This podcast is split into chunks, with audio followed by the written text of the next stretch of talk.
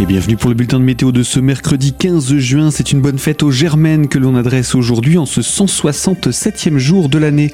Le temps reste instable avec un risque d'averse voire d'orage en ce mercredi. Les conditions restent donc bien instables sur l'ensemble de la région, propice au déclenchement d'averses à caractère orageux. Les températures sont encore fraîches pour la saison, inférieures de 4 à 5 degrés par rapport à la normale, précise Météo France, avec au mieux 9 à 11 degrés au réveil, 17 à 19 degrés au meilleur de la journée.